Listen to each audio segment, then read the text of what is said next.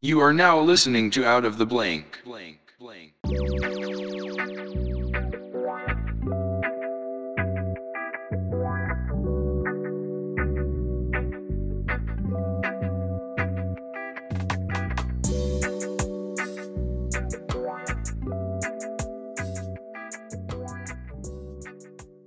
Welcome to another episode of Out of the Blank podcast. I'm here with Tony Walker. Hello. Thank you very much for having me on. Tony, please inform everyone out here listening a little bit about yourself and what do you do professionally?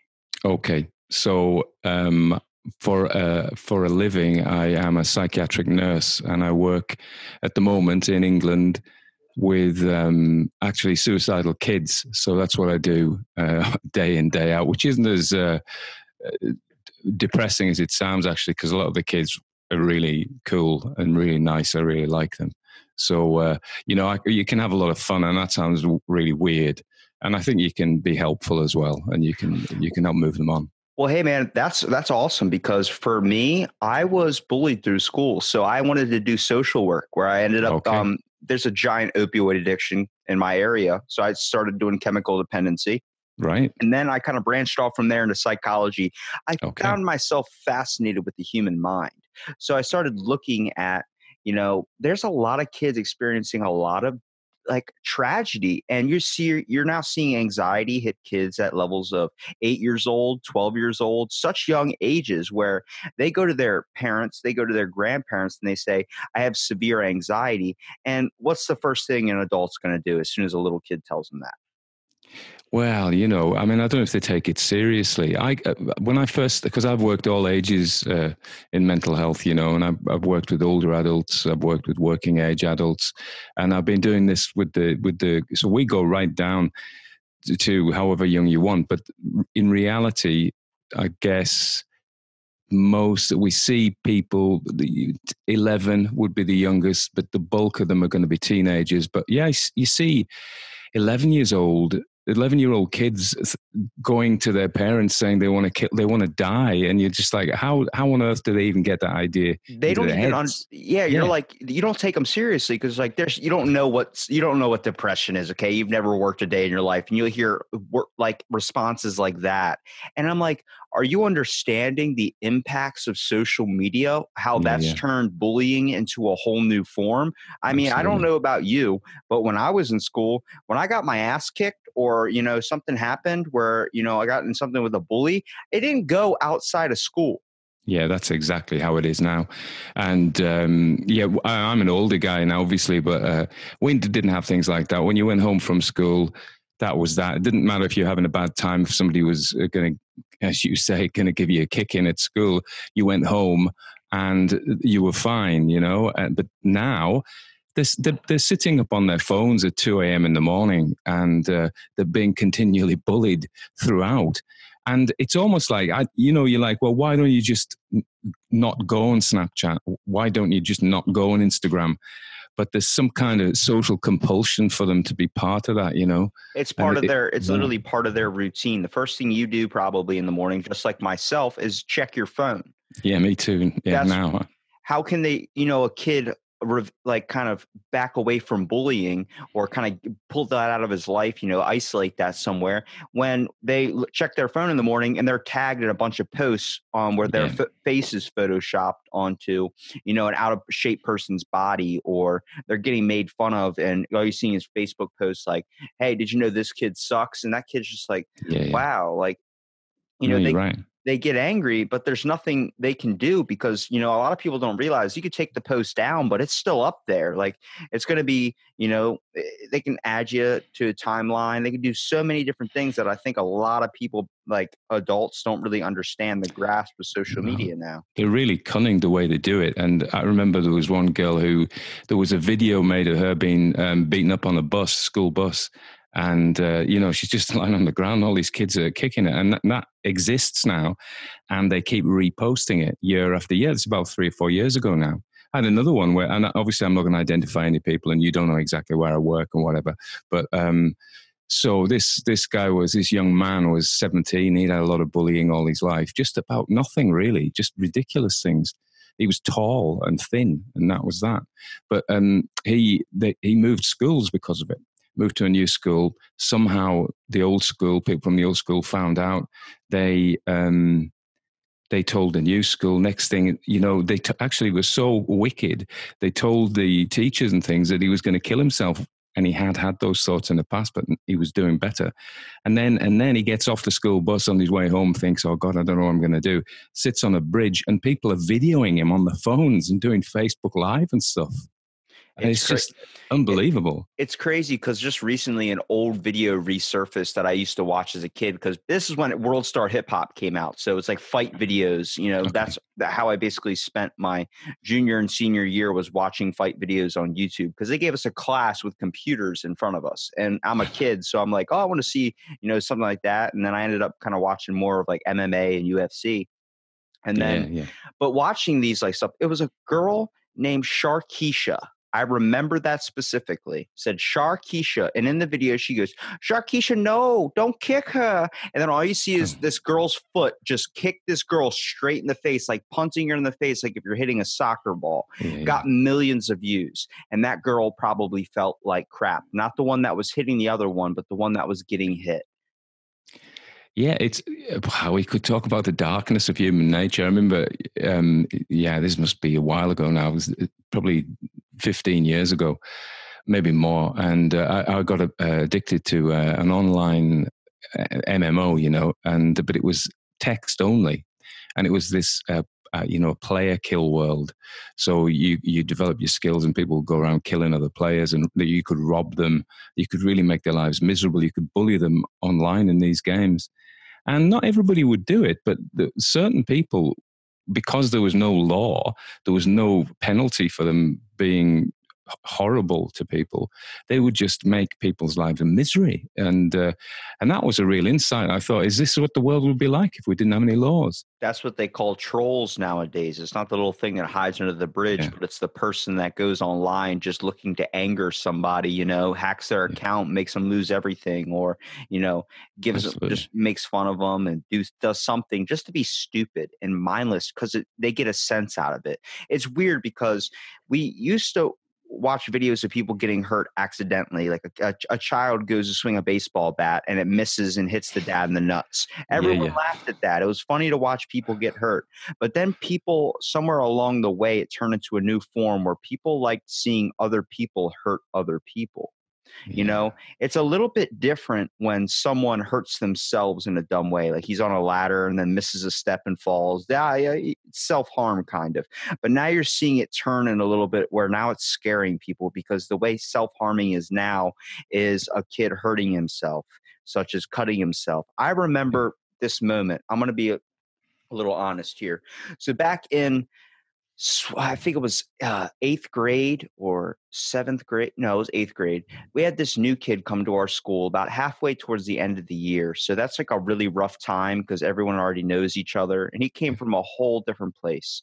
Um, he came from, I think, Wisconsin or Michigan. And we're in Ocean City, Maryland. So that's a big Midwest change mm. all the way to the East Coast. So it's a completely different vibe. And I remember he was he, he you know he would brag like i mean we're kids we're 14 15 so he would brag a lot and i remember he tried to come into school and he brought a bag of grass a legit okay. bag of grass like i mean not talking about weed i'm talking about like lawn clippings and he started telling everyone it was like some really good marijuana.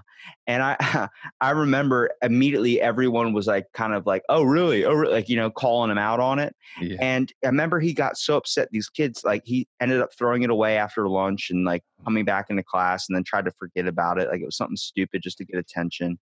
And nobody would let it go. Then after like I think it was like the second day we got in there, and they all were still kind of like, kind of like people are snickering, like whispering, gossiping to themselves. Mm-hmm. A bunch of little girls were. He got up and said, "Can I go to the bathroom?" Went to the bathroom, and uh, like came back like five minutes later. Like his eyes were all kind of watered up, like he just cried. And I was mm-hmm. like, "Damn!" I was like, "He must. He probably got upset in the bathroom or something. Like just had to let it out." So I asked my teacher, "Can I go to the bathroom?" And um, so I leave. I leave when he gets in. I go and I, I knew he had something in his hand when he walked out. So I went into the bathroom. I looked in the trash can, and there was a note. It's all crumbled up. Mm. So I open it up, and it is just relentless, like a long paragraph of "I fucking hate everyone. I want to like just mm, like." Yeah. threatening to kill himself threatening to kill the kids like just going like severe anger issues and I, I I- I grabbed it and I brought it to my teacher because I was like, Hmm. hey, there's something wrong. Like he really took this a really different way than I guess what I really understood. And um I remember he went to the a principal's office and all these things happened, but that's when I started realizing like that's when bullying was like becoming a huge I mean, we all know like the kids pick on each other and stuff, but after that moment I started having like a different realization of the words that you can say to someone. Yeah. I don't think people realize the impact it has on, if, particularly if you're sensitive uh, and you people, some people are, and you don't know what's gone on in somebody's background, what's gone on in their home life, if they've moved to a new area, what, why did they move, what's gone on there, and they could be really fragile. And uh, yeah, bullying's a big thing, and and funnily enough, it kind of, one of the things you find out is that it, you carry it with you. And somebody who's been bullied at school tends to be bullied at work, and they tend to be, you know, end up, you know, forty years old, and they're still being bullied by by, and maybe even get into a relationship and get bullied by their partner as well. it's really weird because um, in psychology you learn about environmental influences and these Mm. types of things that affect you later on in life that somewhere in your developing years really hit you you know if you're you come home and you're around an aggressive household you tend to take that out towards kids around you in school Yeah. um Yeah. how does bullying change for you like from were you bullied in school is this why you kind of wanted to dive down the road No, no, I wasn't. Um, I don't remember. You know, I, I could be the, the funny kid, you know, so I wasn't the toughest kid in class, but I could always make people laugh. And because I could make them laugh, I never really had any problems. I think the, the key skill was making allies, you know, and uh, I always had, it sounds bad, but I always had friends who, who- so I never, never really got that. I, suppose it's a fair question to say how I ended up going into mental health. Um, uh, yeah, well, we, we're talking about some things now. So we're talking about, you know, uh, where I, I grew up in a pretty rural area in in a remote part of England, and uh, back in the day there wasn't there wasn't a lot of drugs around, and there was just a bit of weed, and people had some amphetamine stuff like that, and maybe a tiny bit of LSD. Some people some heroin, you know, but that was that that was pretty rare. All of that, and um, I uh, I'm one of these people, so you know what we say is that most people can smoke marijuana and be fine really 90% i would say but 10% have a susceptibility and they'll, they'll become psychotic and i've seen a lot of that but it's it's if i was to say it's a majority it would be a lie because it isn't but unfortunately i'm one of those i'm one of those guys. Me too. me I'm- too I swear to God, every time I've gotten high, I've gotten way so I gotten too stoned to the point where I threw up. Or. I remember one experience. I was sitting in a car and I thought my my balls slipped into my asshole, like got sucked in there. And I was I, like, I told, I explained this, and people laugh. I'm like, my mind, I have ADHD, so it's already on a creative spree Yeah. maybe I didn't like I've gotten to the point like I smoked a little bit and I was like, wow, this is nice. I like this. But then I find myself overthinking if I smoke too much. Yeah And next thing you know, there when you hit the too much, there is no going back. It's like, oh, you're in it for the fucking ride. Yeah, well, I mean, you know, that's what happened to me. I ended up getting really paranoid. I got to the point where I thought there was a guy lived in the town, he used, and I used to see him, and, uh, and he used to. He was eccentric, and he used to wear black, black cape, and I got convinced that he was a black magician, and he was coming after my soul, you know. So I, oh, it was a bad time, really. I'm laughing about it now, but it wasn't very nice. So, and then, funnily enough, I, you know, obviously, I'm older. I've got kids, and my two daughters now are in the twenties, about your age, actually and um, both of them separately. One of them went to Amsterdam, and in Amsterdam, this is what you do. And she wasn't experienced with these things, and then got totally paranoid, thinking the people at the next table were going to come and get her, and had to run out the place. The other one, different place. Uh, I don't know where she was in Liverpool, I think, and similar paranoia. So I think there is a genetic. Actually, funnily enough, there's schizophrenia in my family as well, on some of the cousins. So um, yeah, so I avoid all that stuff. But anyway, it made me very interested in it, and um, and I thought, yeah, this is I just you know this is really interesting. So I got I got into it, and yeah, I did psychology degree as well uh, at one time, and I don't at the moment. I don't. You don't really work with that psychosis side of things. I work with the more emotional stuff. So we see a lot of people. Well, there's a there's, personality disorders and things. Yeah. They say you can't overdose on weed, but there's a thing known as the greenout effect, which is when you smoke too much, your body gets way too high and mm. it doesn't know how to calm down. So, someone that is kind of experiencing a lot of anxiety, it can actually worsen your symptoms. There's also a yeah. small percentage of the population where they are allergic to the THC effect in marijuana. Mm. Um, they're, they get pale, they get cold, they can go unconscious, you know, stuff like a severe uh, allergic reaction.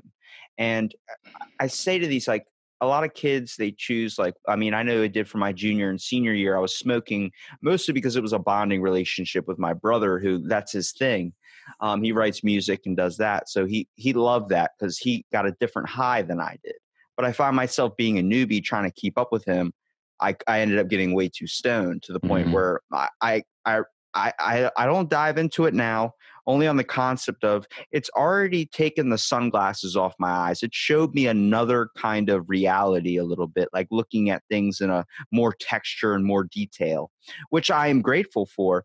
But like I said, the overwhelming effects. I mean, I got locked in the bathroom for 45 minutes. I was like, I'm going to go to the bathroom real quick, you know, take a pee. Next thing I know, I'm in the bathroom. I'm looking at myself in the mirror. There's a song by uh, Little Dicky called Too High and it literally explains my whole scenario like you know got a shit but the path to the bathroom is complex and he's sitting on the couch and he's like i can't get up because there's too much like planning like yeah. that's, that's, that's perfect but um, like these de- when you're developing as a kid there's so many influences that can go into your life and i where people are going to say like how did how do you not have you know like a, a, a, bullying thing through school and now you're doing that as your job see the thing is it's eh, like you said it's not a bad job because you get to help these kids on the basically the edge like they're ready yeah. to you know end it even though they're looking at the short term answer they're not looking at the long term like what's going to happen is it's going to because they think it's going to last the rest of their lives. Yeah but um, you you said at the very beginning about when you're five you have five year old problems you know and they're the biggest problems that you've got in the world. When you're 85 you have 85 year old problems. They're all different problems for whatever life stage you're at. They're pretty serious. So you can look back at a, a you know a 15 year old is going to look back at a five year old and go what the hell are you worried about? This is nothing. But for them, it really is. Uh, and the same thing, you know, what isn't a problem for you now might be when you get older. So it's all relative. Yeah. And I think like a lot of the, you know, I hear, you know, I'm obsessed with mental health. I'm obsessed with the brain in general. Mm. But like, I wanted to go and do social work and I wanted to help kids that were getting bullied, help kids in school, because that's a very strong time and a point in your life. I don't want to say bullying's good, but I don't want to say bullying's entirely bad there are the way it used to be done you know a kid making it, it, can motivate someone to get their life changed. For me i was picked on for being overweight. I've gone to the gym every single day and worked out every single day for seven years now. I have not missed one. I hold mm. myself entirely to that because i stay committed to it but mm. I saw the change in my body having a six pack now. And then somebody who picked on me back in school messaging me because they have a beer gut and they're like, "Can you help me? Like, I need help." I'm like, "I'm more than willing to help you," because I, that was something in my life that it was a very struggling time for me. But yeah, I, I took it and went the right route with it. The problem is when it comes to uh, the answer you don't want to look at the long term. You want to look at what's the quickest way to get out of this. And people's mind immediately goes to, especially when you're depressed, is ending it is they don't yeah. want it to keep on going on because they think it's never going to end. So one of the questions um, we ask is, you know, what what, what is it that you want to end? If if we could give you another way of not feeling, is it you don't want to feel this way, or is it you want to be dead? And some people say, "Oh, I want to be dead," but actually, mostly ninety five percent is actually you just don't want to feel like that. And if there was another way, most people will take that. Um, because you know, I, and then you get quite metaphysical, and I'll say to them, and obviously probably not with an eleven-year-old, although I might, is you know what do you think? What do you think? What does death mean to you? What does it mean?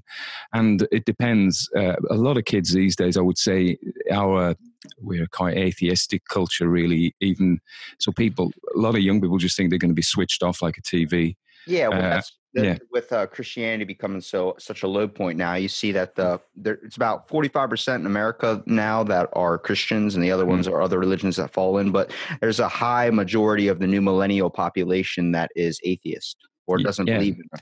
Yeah, they wouldn't probably say they're atheist. It's not like a commitment. It's just that they don't believe in those things. So yeah, and I say, well, you know, y- y- that's a bet you're making. That's a that's a wager you're making, really, because you are making a bet that you were going to do this a very serious thing, and then your problems will stop. I said, you know, if we're in India. We, you, they'd be saying they're not. You're just going to come back, you know, and you're going to have to face the same problems. And if we were like a hundred years ago, when people were really devoutly Christian, depending on which branch of Christianity, you, if you do that, you're going to burn, you know. So, so you better think carefully about this. And what about if there's another way? What, why wouldn't you take that if there's a, if there's a chance? But uh, you know, people get depressed, and one of the features of depression is you cannot see recovery. You just it's a feature of it. Well, I, have you? I mean, everyone gets depressed, but the grasp of it, it's like a fucking demon hiding on your Yeah. back. Like, just do it, just do it, just end it. Take that, just take Well, that drug. You know, do you know a lot of people hear voices, and um, more people than you think hear voices. I think it's something like ten percent of the population, and by and large, those aren't. That's not schizophrenia. That's not a psychotic. That's only about one percent of the population. So, um, people come, particularly parents, will go. You know, my son, whatever. He hears voices. Aren't you really concerned about that? And I go, well, it's a symptom. It's like having a fever when you, you know, when you're septic, you have a fever. The voice is a is a symptom of your uh, of the of the state the person is in, and if if they feel better, the voice will probably go away. So a lot of these voices are very derogatory and, persecutory, and sometimes people can recognize a voice. So I'll say to them, you know, um, do you know who the voice is? Is it a man or is it a woman? Is it more than one? What age are they? What accent have they got? Are they local to you? Do you know them? And and some sometimes they know who it is. And these voices continue into adulthood, and they'll say, "It's my dad." And what, what's your dad saying? He's saying basically what he used to say when I was a kid. You know, I was useless and couldn't was never going to make anything of myself, and I might as well just kill myself. You know, so um, Well, yeah, we- voice yeah voices are common. we all have a type of subconscious or a inner self that kind of tells us not to do dumb shit. Um, mostly like, hey, that's hot. I probably wouldn't want to touch that. But I think Robin Williams, in one of his bits, now that I look at it more closely, he suffered from severe depression. Yes. But he talks about that inner voice. He goes, you know, that inner voice when you look off a bridge and it just tells you in the back of your head, jump. You can Mm. fly. Everyone's got something, you know, looking in the mirror, they go, Oh, you look like shit. You know, something like a side, quick little thought, that little voice that kind of speaks to you. But I think a lot of people, where we're looking at people that are dreamers, um, they spend a lot of time in their head constantly. Mm. That's not always good because sometimes you can't break what's thought from reality. Mm. And that's when it plays a giant role. As a kid with a large imagination, they can choose to live in their thoughts rather than experience, you know, the reality because it is a little bit scary. Video games help in that way, gives you a kind of a sense of relaxation. But a Mm. lot of times people get online and, you know, they're having fun, but the, it gets, it's, you're in, community interaction with still behind a screen. And that's where people get the most balls, I would say they Yeah. get all gutsy you know they're all like oh you you suck you know your mom sucks and all this type of stuff and it just goes down the list and you find as a kid you're hearing these things you take it to heart Yeah, people people start to wear it. You know, somebody gives you this, and you start to own it like it's you. Uh, one of the people, of course, there are a group of people who think they're wonderful. We never see them because they're walking around looking in mirrors, going, "Hey, I'm pretty special." You know, uh, we only see we tend to only see the people who who have the negative message. well yeah we live we live in a world where literally everybody is judging everybody on the basis of their looks or on the basis of what they mm-hmm. have. This society, it's an adopted nature, I call it, because we're not meant to live this way. But things like Instagram, things like celebrities, things like this create these idolized people. These people that seem perfect, but they have a lot of flaws because they are human. And I think Yeah. a lot of people lose that grasp of humanity. Uh, uh, you, a lot of people, uh, a lot of young people, you say to them, "What do you want to do with your life?" and they want to be famous.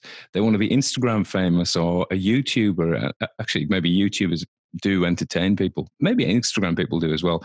But you know, like famous for what? Well, it doesn't matter as long as I'm famous. they just um, want they don't want to feel loved. Yeah, in a hey, that's it. Yeah, we're in a society where we've adopted false communication. We rely on messaging and doing these types of things and have instead of having social interaction anymore through face-to-face contact. You know, shaking somebody's hand can be Mm. easily done with a Snapchat wave or Mm. you know, we're not hanging out anymore. It's it's a really bad way of problem solving because we get so depressed, we get comfortable where we don't want to leave the house. How many times after a long day do you just come home and cancel your plans because all you want to do is lie down? Yeah, it happens. Yeah. Funnily enough, you, I was talking to the father of one of the kids, and he was saying nobody really these days just kicks back and does nothing. Well, it used to be common. People would just sit and do nothing at all. They wouldn't be watching TV. They wouldn't be on the phones. They just wouldn't be doing anything. And I, I think that's less and less common now. You're always doing something. You know, it's like ADHD society, really. Well, we're we're so used to so many things now, so many screens, everything, you know. You're not just doing one thing anymore. And that really it's like you're trying to build progress in so many things at once and not putting everything into one thing where you could build it up even faster. Yeah. A lot of people want fame. I think that's been recorded throughout history. Someone wants to be remembered through something because especially nowadays where you're seeing religion, a lot of people are, you know, does don't really have a belief in anything. Hmm. They're afraid of dying and not having another place to go. They're just gone. You know what I mean? So what Yeah. they're trying to do is they're trying to record themselves into history. They're trying to leave a piece of them behind and trying to live through that way. I think you put your finger in it when you said um, people just want to be loved. You know, at, the bottom of it, most most of the time, most of the people you see, what they want is at the bottom of it. They just want to be loved, and sometimes they are loved. They just struggle to feel loved. But you know, the the you know the bodybuilding stuff. We we used to see typ- typically young women. uh, You see young guys as well now with anorexia. You know, thinking they're fat but they're not, uh, or making Hey, themselves sick. You're talking to someone right now. I have body dysmorphia, man. Yeah. in the mirror to the point where I don't even want to take off my shirt. I have a six pack, but I don't like it because I've been uncomfortable my whole life with my looks. so constantly, you know, I'll eat three French fries and I'll go to the gym and burn 1,600 calories. yeah, uh, but the male equivalent of the of the because the, if you think of what the idealized male figure is that society's telling you, you've got to be big, you've got to have the big shoulders, the big pecs, the six pack, or else you, you don't count. And and it is like, uh, and for the girls, it's like uh, they've got to be thin, stick thin, you know, be on vogue in vogue, uh, and th- these messages given to people, this this is conditional love. Unless you achieve this, you're unlovable and that people take that really deeply and it's not true obviously Yeah, because I think, like I said, we live in a world that judges on appearance. We judge on what people have, cars. We judge on because we live in a world where it seems like it's so easy to get these things. It's so obtainable, but you're being lazy if you can't. There's genetic factors to the point where you can't have a six pack. You know, someone that is a big, a big person. It, it's probably a high likely possibility it's not in their genetics to get a six pack, but doesn't mean they can't get in shape. But that's Mm. not what we care about as people. The people nowadays have adopted a mindset to where if you don't look like you know jason momoa on tv then you're not you're not important. You're not anything like that. If Mm. you don't have an ass like kim kardashian or nicki minaj you don't have you know you're not worth it as a woman. You need to go to the gym don't you need to lose weight. And it it puts a lot of struggle because have you ever seen the models? Like now we're seeing in society nowadays where it's it's uh, getting a little bit better with plus size models and I've these seen that. types of comfortability with um being yourself you know a little bit about like it doesn't matter what your size is you want to be a big chick now they're Yeah. going that complete I, opposite I think uh, yeah I, Um, I forgot what I was going to say. I was going to say something about that. Um, well, no, I can't remember. Mental blank. It was about because my phone just went. This is ideally what we're talking about. You know, I thought I switched my phone off and distractibility and da da da. Somebody sending me some WhatsApp messages. So, um, but yeah, the um, people have always judged people by their by their looks. I guess even you go back to the earliest movies. But interestingly, you, you know, when uh, Kirk Douglas took his shirt off, he didn't have a six pack. And oh. uh, I don't, I don't think William Shatner had one on the first Star Trek either. I think I it remember. changed when Bruce Lee took off his shirt. Yeah, Bruce did. Yeah, yeah, when, Bruce did.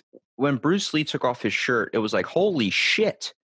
Like yeah. that guy doesn't have an ounce of fat on him, and I think yeah. more people try to do that. Then you saw Chuck Norris try. I mean, Chuck Norris really didn't have a six pack. He just he had a hairy ass chest.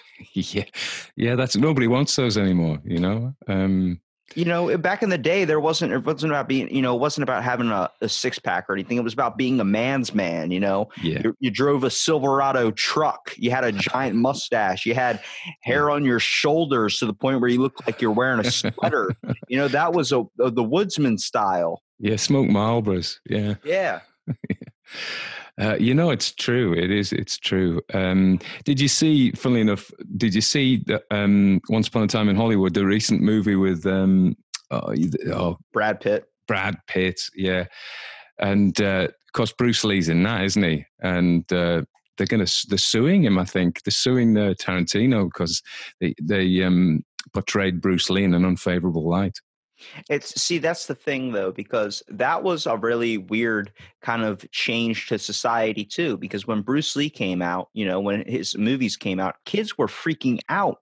They loved the that's where karate got a big like I'm pretty yeah. sure every parent was signing up their kid to do karate. to do karate. You know, they were yeah. buying ninja stars. They were doing everything. It was such an influence and nowadays you're seeing things like you know horror movies and these app movies like they're it's just developed into a whole new thing. We live in a horror world but you know like you do a podcast on it for sure. I know we went off about like mental health and stuff too and it all plays into a thing. You do a podcast called classic ghost stories. Okay. Yeah i do. So yeah and i've been trying to work out if there is a connection between the two things. I'm not there must be at some level but i just do this this is my um, fun time really. I do the podcast i do things that uh, that I like and and I can relax and chill out with. So basically, it's a podcast, and I decided not to to just do it. You know, like audiobooks and um, the old there was LibriVox. I don't know if you've heard of that, which is a talking book service, and people recorded classics. And I just wanted to do that and have a different story every week. I've been doing more than once a week. Just your classic ghost stories. Um, out, it's not. It's free, so um, most of the stuff's out of copyright anyway. But um, I'm doing. Um, I'm recording some of the classics. There's a one called Carmilla, which is um, the first female vampire story from I think about 1910 or so. And I was thinking last night, maybe I should do Dracula as well because I love Dracula. Um, so I've always had an interest in these things to the extent of uh, when I got married in my honeymoon, we went to Transylvania and uh, went around all, which is a beautiful place, absolutely beautiful place. And uh, I've been there twice now, and and I've been to Whitby as well, where I'm going there soon. There's a there's a, um, a folk horror convention in um, December. I'm going there too, but that's where Dracula's supposed to have landed from the boat and uh, been to the graveyard. And anyway, so I'm thinking of reading Dracula, um, even though it'll probably take me about two months to do all it because it's quite a long book. But yeah, no, it's just it's old old style, old school stuff. So it's not so hmm. much the new culture of horror, which I really, really honestly hate. Um, what's really weird is that we pl- started preying upon serial killers and these types of notions instead of building up a story like it did before. We play on quick yeah. jump scares. Now, yeah. when it comes to serial killers, horror I think the one thing that fascinates me about it and that can actually truly scare me because I really don't get scared over ghosts or anything like that, yeah. it's mental health. Oh. When that movie The Visit came out, where the kids went to the grandparents' house and it turns out it wasn't yeah. their grandparents at Oh, the yeah. ending, but Yeah. the, the grandma was experiencing sundowning where she would go around naked and do weird shit around the house. That stuff started freaking me out. Uh, split, for instance, multiple personality syndrome. That's when I'm like, oh shit, because this is a real thing that a lot of like, I remember in my psychology studies, there was a kid that was only 14 years old that tried to kill his family by setting his house on fire because he suffered from severe schizophrenia to the point he thought King Tut was outside of his house trying to kill him. Yeah. Yeah, I mean, uh, the visit. Actually, talking about that. Do you remember the the grandmother underneath the barn or whatever it was? And Moving like- oh my like, like a God. spider. Yeah, that was that was scary. Yeah, not much scares me these days, but that scared me. Yeah, that was her, her I moving think it's like that. Mental health is kind of scary in a movie because it's such a real thing. There are people, you know, like for me, my buddy's mom was schizophrenic, ended up taking her own Mm. life, but that was an impending thing. Like that was kind of Mm. nervous. You don't when you when someone says they have mental health before they think it was, you know, it was a it, we didn't really understand it. ADHD, hmm. you know, for me, back when I was in school, they didn't understand it. They thought throw a pill at them or something like that. That'll Yeah. fix them. Mental health, you know, they considered ADHD you were basically special, you were retarded, and it's weird now because now we're looking at it like no, it's just a disorder. It's a little bit of a a, a kind of a roadblock. Well, I actually think it's uh, talking about ADHD. It's just the brain is wired differently, but it isn't necessarily a bad thing. It's because not. Because people with ADHD are very creative. They jump all around the place. There's certain things you wouldn't want them to do, but there's certain things that actually really they get bored easily. But you know, the certain jobs are absolutely ideal for. So I would say to somebody who's got ADHD, you know, Hey, Um, I found my I found my burden and curse with it. My curse is I never get any sleep. I have insomnia from it. Mm. But with that time I don't sleep, I'm podcasting at one o'clock in the morning my time with someone in UK or Australia where it's the middle of the day their time. I'm interacting with more people because I'm using it into my benefit. Instead of being lazy and sitting on my true. phone at one true. o'clock in the morning, I'm using it. And it's funny because I only need an hour or two hours and I'm good for the day. Yeah, that's I, I need a bit more sleep than that. But you know, the other thing that we see a lot of is um, autism, and that's the way people's brains are wired. And actually, people with that kind of brain are, make really good mathematicians, for one thing. Yeah, it's called idiot savant syndrome. But where- they're just, you know, they're fant- So just because you, because society says this type of brain, if you're that type of person, then we're going to say you've got a disorder. But it's not a disorder. It's just a, a different version of uh, humanity, and uh, it's it's got its place.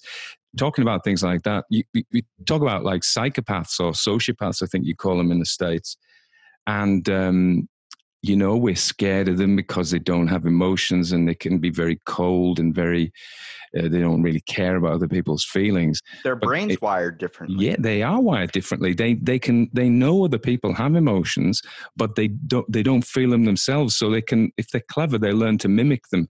Now that doesn't sound very good but when they've done tests if you want they don't feel fear particularly. So if if you want a firefighter to go into a burning building you a psychopath is the best person to do that because a surgeon you know he's not going to lose his shit when things go wrong. He's going to keep on top of it or she. So everything every kind of person th- th- there is a use for you know or else i guess they wouldn't have evolved. Um, so yeah that's i feel strongly about that because people get labeled um, you know you're not good at this you can't do this but yeah but you're good at that. So people who aren't academic can build houses you know people and funnily enough we value certain skills more than others. So we value thinking people who can think analytically. We value kind of sporty people people who can who are athletic um, but what about people who care? Because obviously, I work um, in a, in the health profession, so it's female dominated, and the female, the typically female. I don't want to kind of stereotype things, but caring and then compassion and empathy. Well, it's a nature versus nurture aspect. We have Yeah. a the it's it's not a dominant characteristic in men to be empathic, which is having an, a kind of emotional awareness of everyone Mm. else's emotions, kind of like sensing somebody's energy. For a guy that's able to be sensitive is seen as you're sensitive, like it's a weird thing if you're Yeah. a guy. Yeah. But that's where you find a lot of male nurses. That's where you find, um, you know, male therapists because they have a different sense than what the common norm for a man is. A woman doing a dominant alpha male position, such as you know, um, you know, taking like a leadership role or something like that. It's like it's a little bit weird, but those are old forms of thinking. Yeah. What about that woman who was the physicist and she discovered, uh, you know, the black, she took the photo of the black hole and they give her a really hard time, you know, and partly because why can't she be a physicist? And the same thing is, you know, why can't a man do a, a caring role? Things are, things are changing though, I think.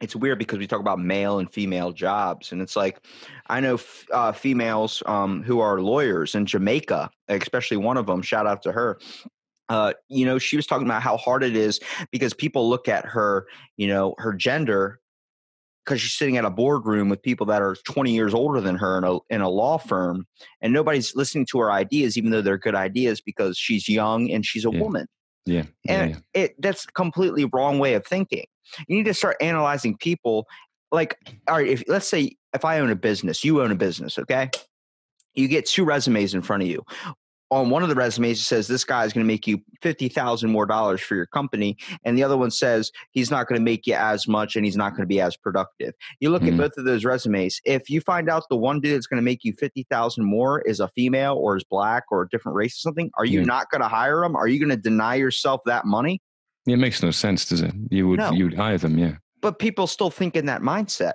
And it's Yeah, like, how underdeveloped is your brain to the point you can't rationalize that we're all people experiencing this world together?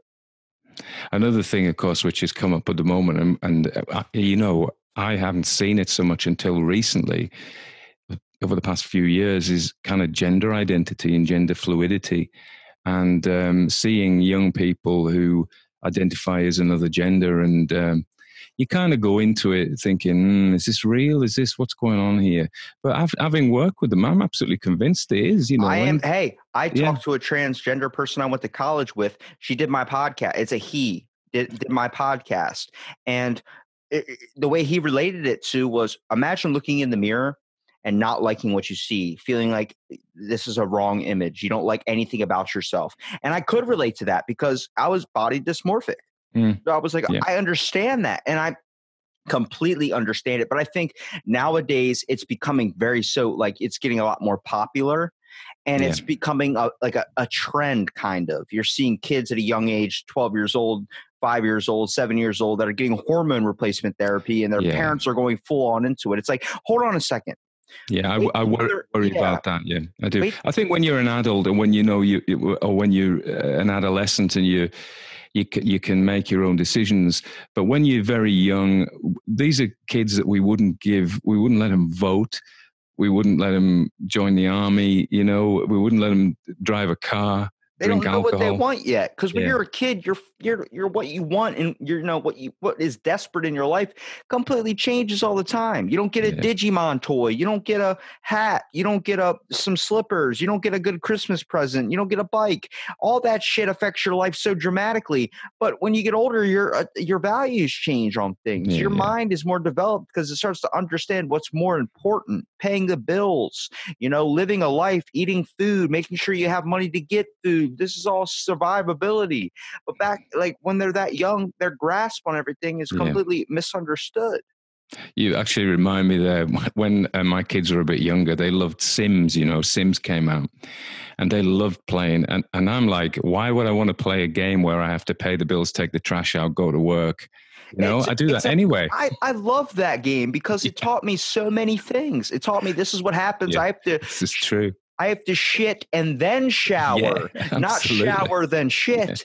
Get it and- right way around. Yeah. and then it was like, but I think that one gives me the best realization of the social skill. So there's a social skill in Sims. Yeah, because you, you could make friends, couldn't you? And if you did it the wrong way, you didn't have any friends. You made Uh, enemies, but you see, yeah. if you if you made a sim that lived by himself, like I did, I was like, I'm just gonna, you know, build like build up my own house, by myself, don't have to live by any rules. My sim social skill went down. It it goes down slower than the rest, but Oh. all the other skills they decrease at a faster rate because they're more important. This is when I learned after being introvert for like three years out of high school that we all need to communicate on a daily basis, whether it's negative or whether it's positive. We need that interaction with people. You could be a hermit for so long, but after a while, someone talks to you, it feels like a hug for your soul. Mm. You know, but now we have social media that gives us that false hug. It gives us that, hey, somebody's listening, somebody cares out there when they don't really give a shit. Although after saying that, you know, um, I wonder if some people who are very socially isolated, if social media is a way for them to to make a connection, to reach out and connect with other people. I know so many people that are completely introverts, but they're Yeah. on social media all the time, Yeah. liking a picture, putting up a picture of like a sunset, never a picture of themselves because they don't want to get their image out there. But people like it. This is where you see social influencers, people that don't want to associate with actual people, but do it through an online form. You look for it somewhere else, you know, Yeah, toilet's broken upstairs, you look for the next toilet downstairs. You know what I mean? You're looking for another way to get that need fulfilled. You can live a while without talking to people, but eventually you're going to need some interaction, whether it's good or bad. When you don't have conflict in your everyday life, you look for it somewhere else. This is when reality television played a big thing because it Mhm. gave people that conflict even though it wasn't affecting them it was giving them that stimulus you're seeing two people argue on television it, it's like you're seeing a false kind of conflict going on it might have been created i think that's why reality television always has that same kind of Yeah. style Yeah, it's over the top, isn't it? It's it's manufactured, really.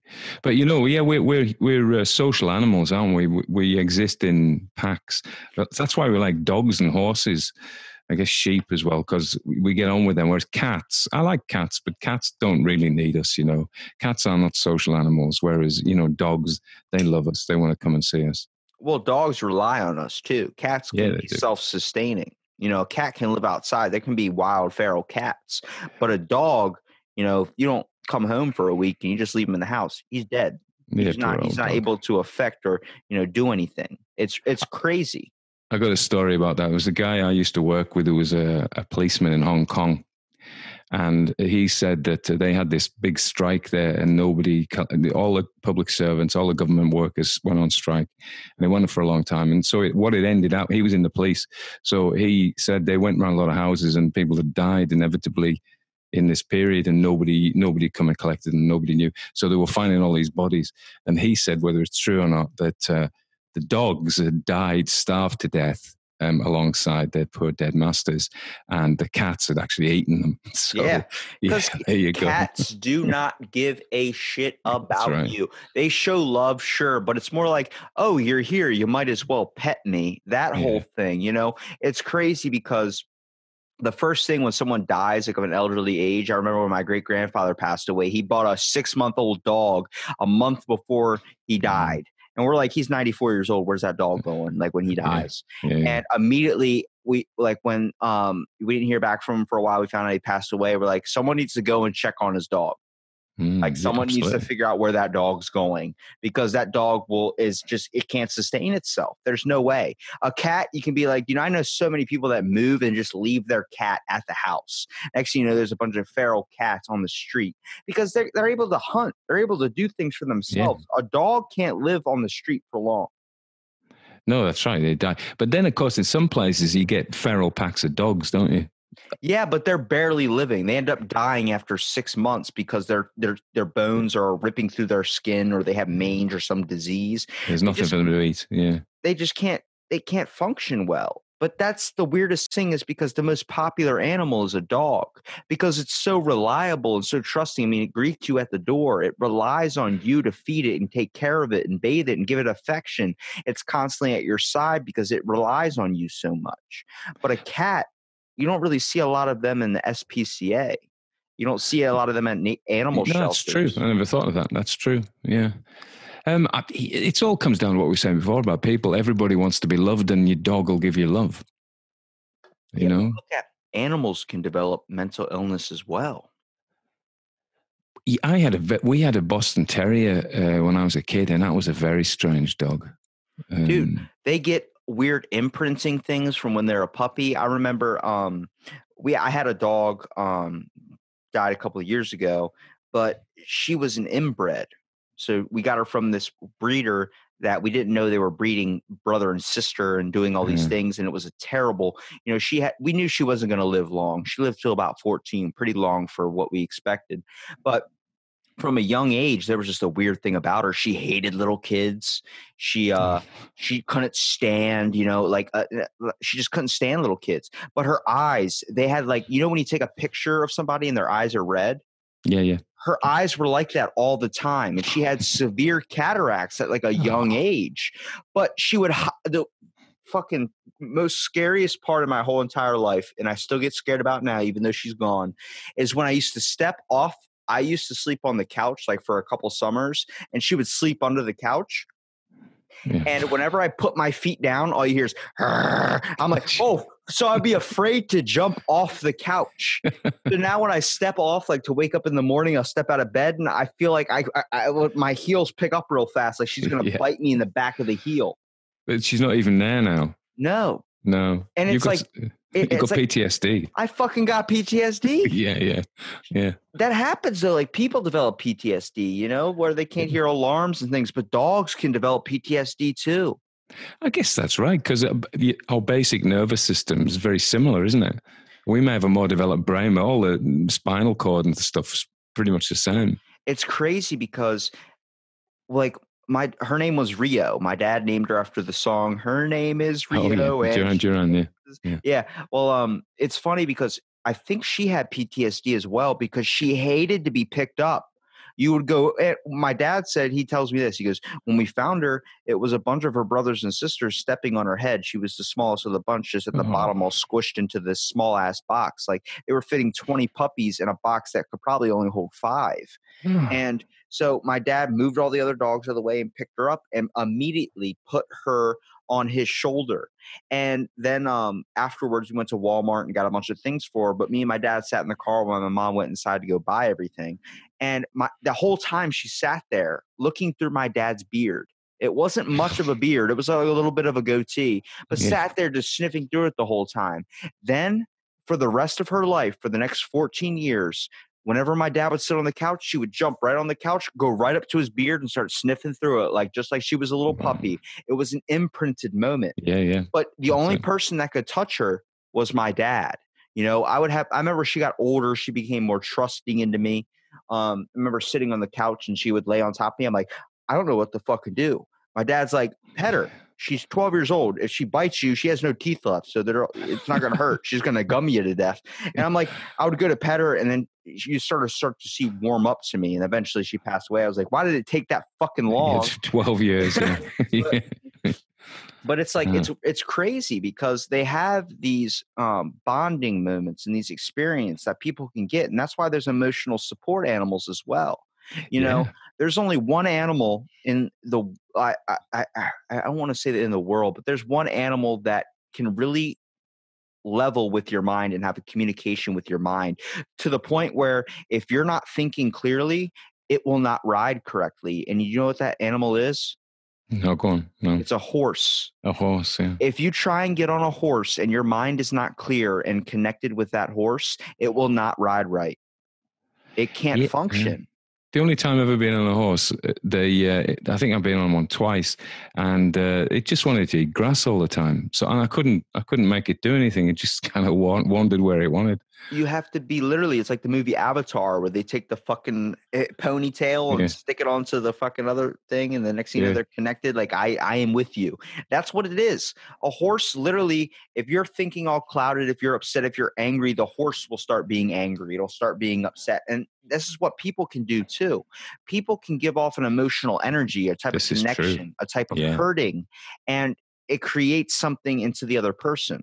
You know, a conflict can create more aggression.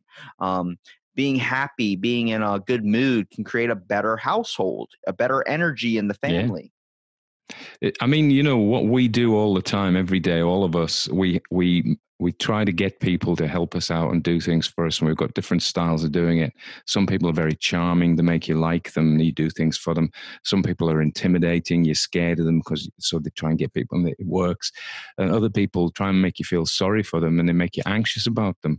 But everybody's got a style, and we all put emotions into other people. I really talked about ghosts. This my doors just come open on its own. That's maybe it's the wind. No. It probably is the wind. To be honest, don't don't give me that X Files shit where I watch it for Yeah. 45 minutes and they I've don't just find anything. I've just seen it. It just came open just then. It's crazy weird. because you know we look at like uh, horror movies, we look at mental health, we look at things, but it's all a deep connected thing into emotion. I remember reading so many countless scary stories and all these things that literally ins- sparked fear in me. What Hmm. was if I had to ask you, what is your all time favorite uh, story or scary story, ghost story, whatever you want to say? What would you say it would be? I probably can't say one, but um, yeah, what scares you? So there's a story called "The Room in the Tower" by E.F. Benson, and this is about a guy who has this recurring dream, and then he goes through his life after many years, and he finds himself in the place that, from his dream, and the people are there from his dream, and they say the things in his dream, and they put him in this room in the tower, and then something awful happens.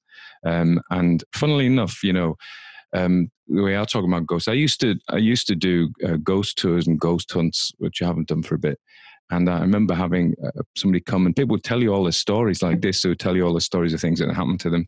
And this this particular, she was about thirty five then, and she said she'd been having this dream maybe once a year about her school, and um, she in the dream all the kids are in the class and she's very little in the class and um, they, something comes this monster comes and she never sees it because it's the door opens and and then the kid goes and she sees the teacher the teachers are in this other room looking through glass watching as the kids are taken and, and they just disappear and she said to me that she'd lost track of these other kids in, in the class with her she'd moved away but she thinks some of them had actually died and as the years went by um, I don't know if she was making this up, but I think she was being honest.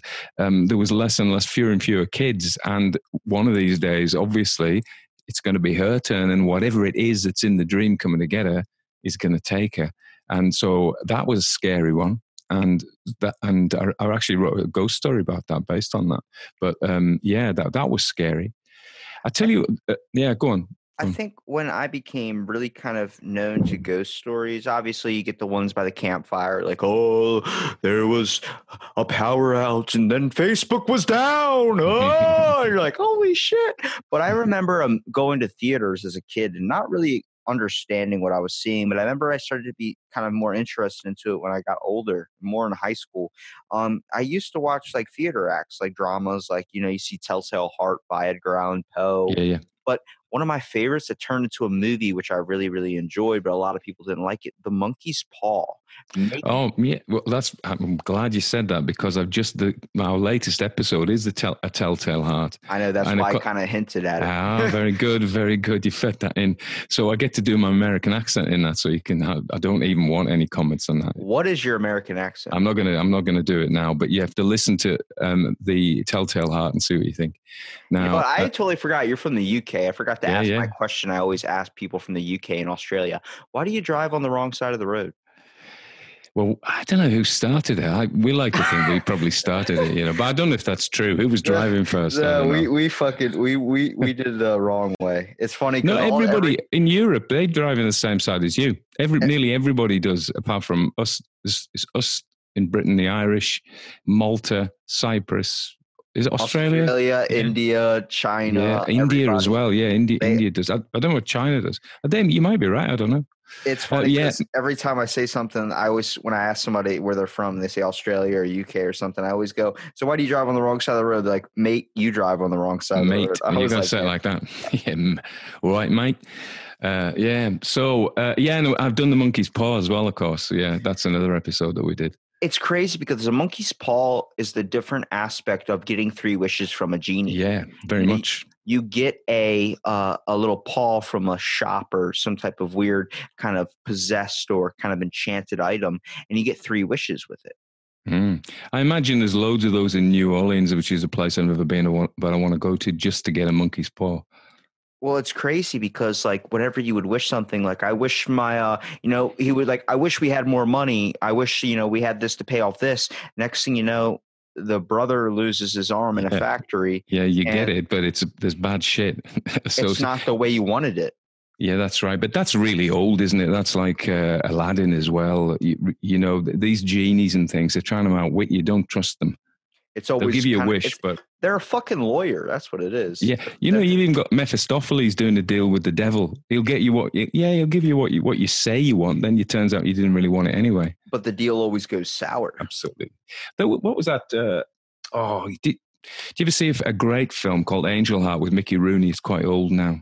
I think I've seen it. Um, Yeah, that was scary. Yeah, that was scary because you realize who he is before he realizes who he is, and you can see it coming, and and, and it just dawns on him slowly, slowly, slowly, and you're going, "Oh man, we can see where this is going." I think it's like the Sixth Sense too, like the Sixth Sense where he realizes he's a ghost. That was a good twist. You're because like, it- holy shit! Yeah, what?" Fir- first time you see it, it's like Blair Witch as well, isn't it? The first time they do these things, they're really powerful, and then and then you've done them and you know what they are. So that, I remember seeing Blair Witch when people when it first came out, and people thought the first Blair Witch. I thought the second Blair Witch was actually quite scary as well, but um, the first Blair Witch, people thought, "Oh, this is a real thing from near you." Would it? be? It was from in, filmed in Maryland, wasn't it? Somewhere near there. Uh, I think so. Yeah. Anyway, so don't go into the woods there. Um, and then, um, yeah, that was that was very scary. And then I don't know if you've seen a film called The Ritual, where these guys go they go camping and hiking in in a big Norwegian forest, and they get lost in this massive forest, and they come across people who've been there for a lot. This is the folk horror thing. People have been there. These strange. Um, communities that are worshipping ancient gods in a very nasty way, obviously. Uh, so, and Midsummer as well has just been out as well. That's a similar thing. It's So- funny because that you have you ever heard of in Japan? There's a thing called Suicide Woods. Do you know? Yeah, I have because I read a book. Was it Murakami wrote a book where they go to suicide woods? They Yeah. they talk about like that's a haunted place, you know, seeing bodies and things of this sort, and you're not allowed to film, you're not allowed to do anything because of how scary it is. And I'm like, does it bring into an, a, a rationalization of you know that depression or any of these types of things anywhere? The the thing about Suicide Woods, I understand it's become a bit of a tourist attraction, which is um, kind of very ghoulish and awful, really. Um, I, I think a know. lot of people say they don't understand it and they say, What's wrong with you? It's in your head. That's the fucking problem. yeah, and the thing is, is nobody's free. Nobody, you can develop it later in life. You could randomly, you know, Roseanne Barr suffers from uh, like depression and multiple personality syndrome because she got hit by a car. yeah. Her brain just can do it. into a different way. You can develop anxiety. You can develop depression later in life if you're constantly being around negative influences. Yeah, I you. It, that's how you create a fucking horror story is by twisting someone's mind and making them perceive something. I mean, it goes hand in hand. the, the like the psychological horror. Um, what do they call it? Gaslighting, where where you where somebody convinces you that you're crazy, uh, and they just twist your reality. Um, Yeah, like and that's that's a thing. People do that. Yeah, Some Shawshank Redemption shit. I mean, how many times do you see like a horror movie or something where the person goes, "What are you talking about? You're crazy," and they're lying the whole Yeah. time, but eventually you start believing it. yeah, yeah, yeah. You're like, yeah. "Wh- wh- maybe I am crazy, and then really you find out they're lying. And you're like, holy shit! Like, have you ever seen the movie or not movie TV show? It's called Ash versus Evil Dead. It's on Netflix. No, no, I haven't seen that. well he's getting into a fight with a demon and like uh you know the demon is uh dressed up as his dad and everything and like kind of shapeshifts into his dad and he's he's fighting the demon like i know you're just a trick then he actually like his dad actually walks in and he starts attacking his own dad and kills his own dad and then the demon's up behind him and he's like holy shit because it percepted his mind in such a way and eventually yeah. they put him in an insane asylum to the point where he thinks his whole life is a lie and everything and he's like trying not to fall into it it's Oh, yeah. like that's what scares the shit out of me. Someone tricking yourself into believing like people do that to get out of lie detector tests there are people that believe something so full on that they can literally lie to themselves to believe the truth because they believe it's true. Yeah, they come to believe it's true, even though even though they started off knowing it was a lie. what is Yeah. one of your kind of favorite like kind of i guess fictional or folkloric monsters you know from an old classic tale Oh, monsters! Um, I'll tell you what. I've, I've we haven't mentioned um, Call of Cthulhu and things like that, have we? It would probably be some of those Lovecraftian monsters where they're big, like the Shoggoth. It's a big heap of goo and tentacles come out. There's always tentacles in Lovecraft. Uh, they come out of it. You know, it's probably something like that. I think what's fascinating about old folkloric monsters is that the, how they are basically so relatable to people, you know, on just the inner ambitions. Let's talk about the werewolf, okay? So a Oh, I werewolf love a werewolf. Yeah, love turning a werewolf. into a beast, you know, having this dark side, this monstrous animalistic side to you. That's kind of seen in people nowadays. You know, Yeah, no, Yeah, I, I mean, we- yeah. If you talk about those, uh, yeah, werewolf's good. Vamp- I still love vampires. You know, I was talking Well, vampires is the fascination with people and immortality. Everybody wants to live forever, but I say like it's uh, what really put that into grasp in my head is when I saw the last Witch Hunter with Vin Diesel, Okay, yeah, and he's sitting on the in the beginning with Elijah Wood, and they're just talking. He's like, "It must be so fascinating living all this like long years and having this long life." And he goes, "I've seen the streets before it was built how it is now. I've seen the blood. Just cities built on bodies."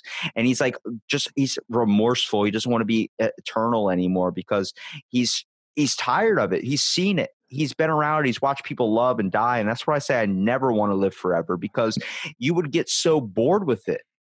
yeah. I think you would get bored with it. Everything because you know when you've done a thing ten times, it, you don't. It's not as good. You don't. want to do- It's always the first couple of times. It only Um, lasts like yeah. 500 years, and eventually Dracula's like, I just want to meet just the person die, that conquers me. Yeah, yeah, yeah, yeah. There's, um, you know, funny enough about these folkloric monsters. There's still. I remember talking to old people who who are all dead now, but who still believed in them. You know, still believed in the fairies and things. When we lived in, I lived at one point in Wales, and um, there was a village there, and the old men believed up on the hills the fairies still gathered. They wouldn't go up there at certain times. Um, so you know, there was still a belief, and people just laugh at that now. But um, but who's to say they were wrong? I think folklore has is a form of storytelling, much like you know, you know, the religions and things that are being told now. It's all about this mystery aspect to play into your mind because I believe your mind always wants to have mystery involved into it. You know, you want to spend your life finding the answers. Then once you find the answers, you still don't feel complete.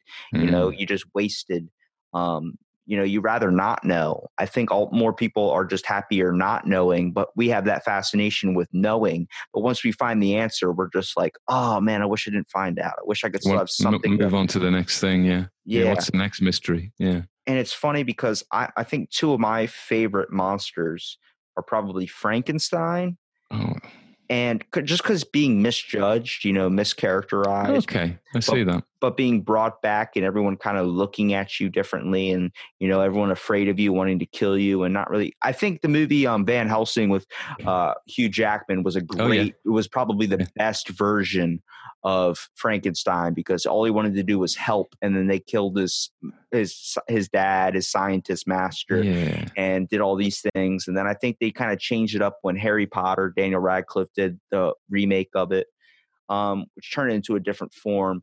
But it was like bringing something back from the dead was pretty fascinating. Not like a zombie, but like a functional, super strong person. And then we look at in Van Helsing, like my favorite depiction of Jekyll and Hyde. You know, Mm. a dude with a split personality that can turn into this angry monster and like you know be a brute of a man and then also can go back to a human form But that's like the werewolf as well, isn't it? The beast within. Exactly. See, Yeah. when you start to look at folkloric monsters, I think what makes them so awesome and kind of mysterious is the fact that how they kind of have an inner side to them. Uh, Stan Lee talked about this when he developed the Incredible Hulk.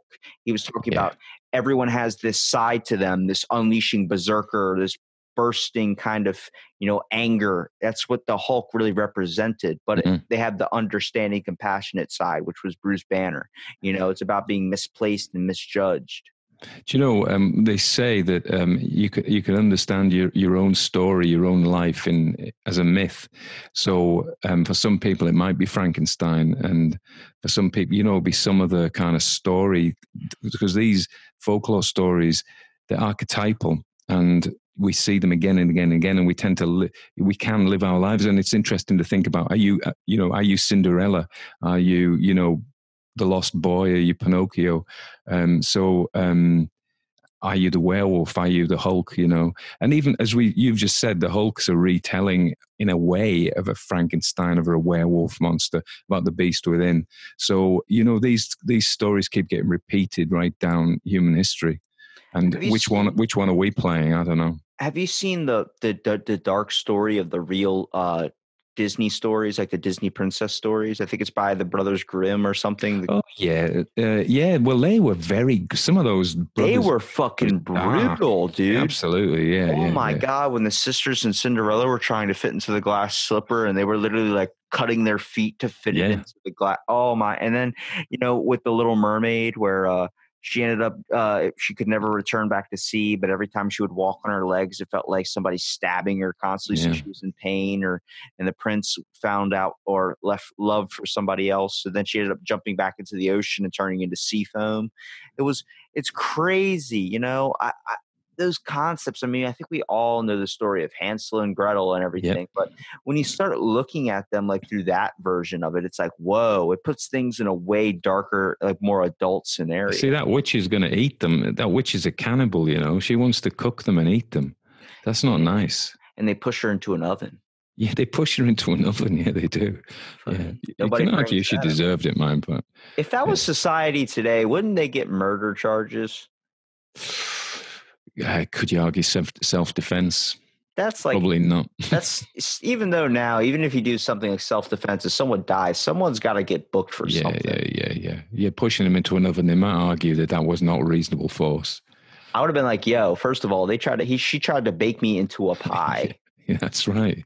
That's right. That's I think that calls for a lot of self defense, really. Um, yeah, but so they are dark. They are absolutely dark. But the the story, they're important. These things, and um, going back to what we were saying at the very beginning about one of the things that struck me is seeing how hard it is to grow up and I think once you've grown up, you forget how difficult that transition from being living where, you, where people take care of you and, and everybody protects you, or is supposed to anyway. And then suddenly, when you become 18, certainly under our law, um, that's it. You're you're an adult and you've got to look after yourself, and it's a massive change. And and people struggle with it, and a lot of lot of them. Part of the issue is they just don't want to go into adulthood. They just want to stay being looked after.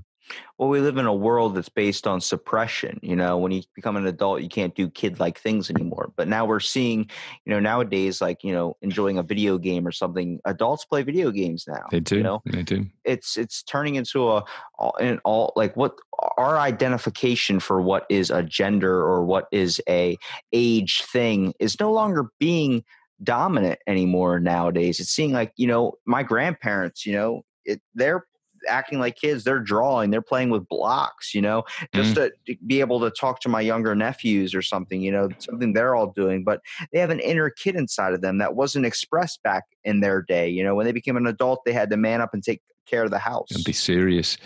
Yeah, because that's the thing about coloring books, wasn't it? A couple of years ago, they were everywhere, and people of every age were doing b- books like three year olds used to do.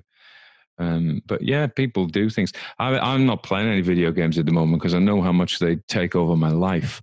So um, I'm avoiding them because it means I get a lot more stuff done. Yeah, you want to be productive, not fall. Yeah, just because I can, I can sit there and uh, waste, you know, 12 hours go and you think oh my god yeah you look you, you're playing for like 10 minutes you look and it's like the next day you're like holy yeah. shit i didn't even get yeah. sleep like what happened yeah that's right yeah it's all the yeah. capacity of being able to captivate our minds into something. I mean, it's the same thing like you're reading a ghost story or you know you're reading a good book or watching a movie. Mm-hmm. Like it just goes, you know, you're it's time just goes away. That's why it people does. want it so much because they don't. They feel like. I mean, I feel like now that I'm getting older, the days are going by a hell of a lot faster. Like we're already at at the end of October. Like I'm wait, like, it just keeps going faster and faster. Believe me. Yeah, and then I'm like, fuck. Like, what's the yeah. next thing I know? I'm gonna blink and be 40. Absolutely. Then you'd be 80. Yeah, you know. Oh. Yeah, no, it goes fast. Yeah, but that's all right. Um, well, I can't think what I was going to say. Yeah, having these mental blanks now. Oh yeah, ADHD. Um, how come people, kids with ADHD, can sit and play computer games and or, you know video games endlessly? It's because they're all l- lots of little different subtasks and things to do within the game. So although it's the same game, you're doing a whole bunch of different things. So that's how they can do it. Well, man, I really appreciate you doing the podcast, Tony. It was awesome talking That's to you. been fun. Yeah, it's been. I, I know it was a little bit of different conversation, I guess, you than you originally thought. You thought I was just going to talk to you about your podcast, but Yeah, it seems yeah. like we uh we branched it all together. I want to give you here a minute at the end though to kind of promote your content, man, because Okay. you, know, you got I want people to find this stuff and hear your storytelling. So basically, you know what it is is I was just saying it's a retelling of classic um, ghost and horror and weird stories. Um, that probably actually you maybe haven't heard them before, but some of them you will have heard before. And uh, each episode, each uh, week really is an episode, and each episode is a separate story. And uh, it starts off. I just launch right into this story. I don't debate it or anything. And at the end, um, I kind of talk about what I think about the story. But if all you want to do is listen to the story, just don't listen to me. So yeah, and it's just called simply Classic Ghost Story, Classic Ghost Stories Podcast. That's it. Um, and I'm Tony Walker. And I- so yeah, if you wanted to pick that up, that would be great. Can I recommend a story you should do? Go on. The Raven. Yeah, yeah. I, I, I really enjoyed the story about me doing Telltale Heart was because it's quite short. So I'd done this really long story, uh, about an hour or so, by a guy called Richard uh, Robert Aickman. I've got his name wrong now, uh, and he's very, very, very English. And as I'm reading, I'm thinking, ah, this is too English, you know. But it turned out that it it didn't record. It only recorded the first ten minutes, and I was sitting talking to myself for an hour. Um, and then I thought, well, I need another story. And so I went from this very understated, very, you know, I don't know what you call it, to this massively dramatic uh, Edgar Allan Poe, but the Poe was better. I enjoyed that a lot more. Do you find that like literature through its form, like do you find it better in like a story, like a, a demeanor like that? I always found a fascination with William Shakespeare and Edgar Allan Poe on the basis of like when he's doing the Telltale Heart, and then he's talking about digging up like the floorboard and hearing the Yeah. pulsating heart of the person he killed. Yeah, Like just reading that is better than any horror movie I think nowadays, just because it that like I remember seeing it in a theater act and I was like, oh, like you know, like what's that rasping on my chamber door? That whole Yeah. talk, like I love that style Yeah, yeah, of like it's good. depicting and using such detail, like described characteristics, because it, it it it creates imagery in your mind, which is on the basis of poetry. Yeah, absolutely. You know, Poe's Poe's really over the top, but his his language is so elaborate and uh, over dramatic. But it's it's a lot of fun. It's a lot of fun, and you know, we want to be entertained, and that's what it's all about. For sure, man. Well, hey, I appreciate you doing this episode of Out of the Blank. I mean, I know it's probably like eleven o'clock there, but hey, I you know, you stayed up with me. We talked about mental health. We talked about ghost stories, and enough to spook the people out on something. Okay, yeah, it was. I enjoyed it. It was great.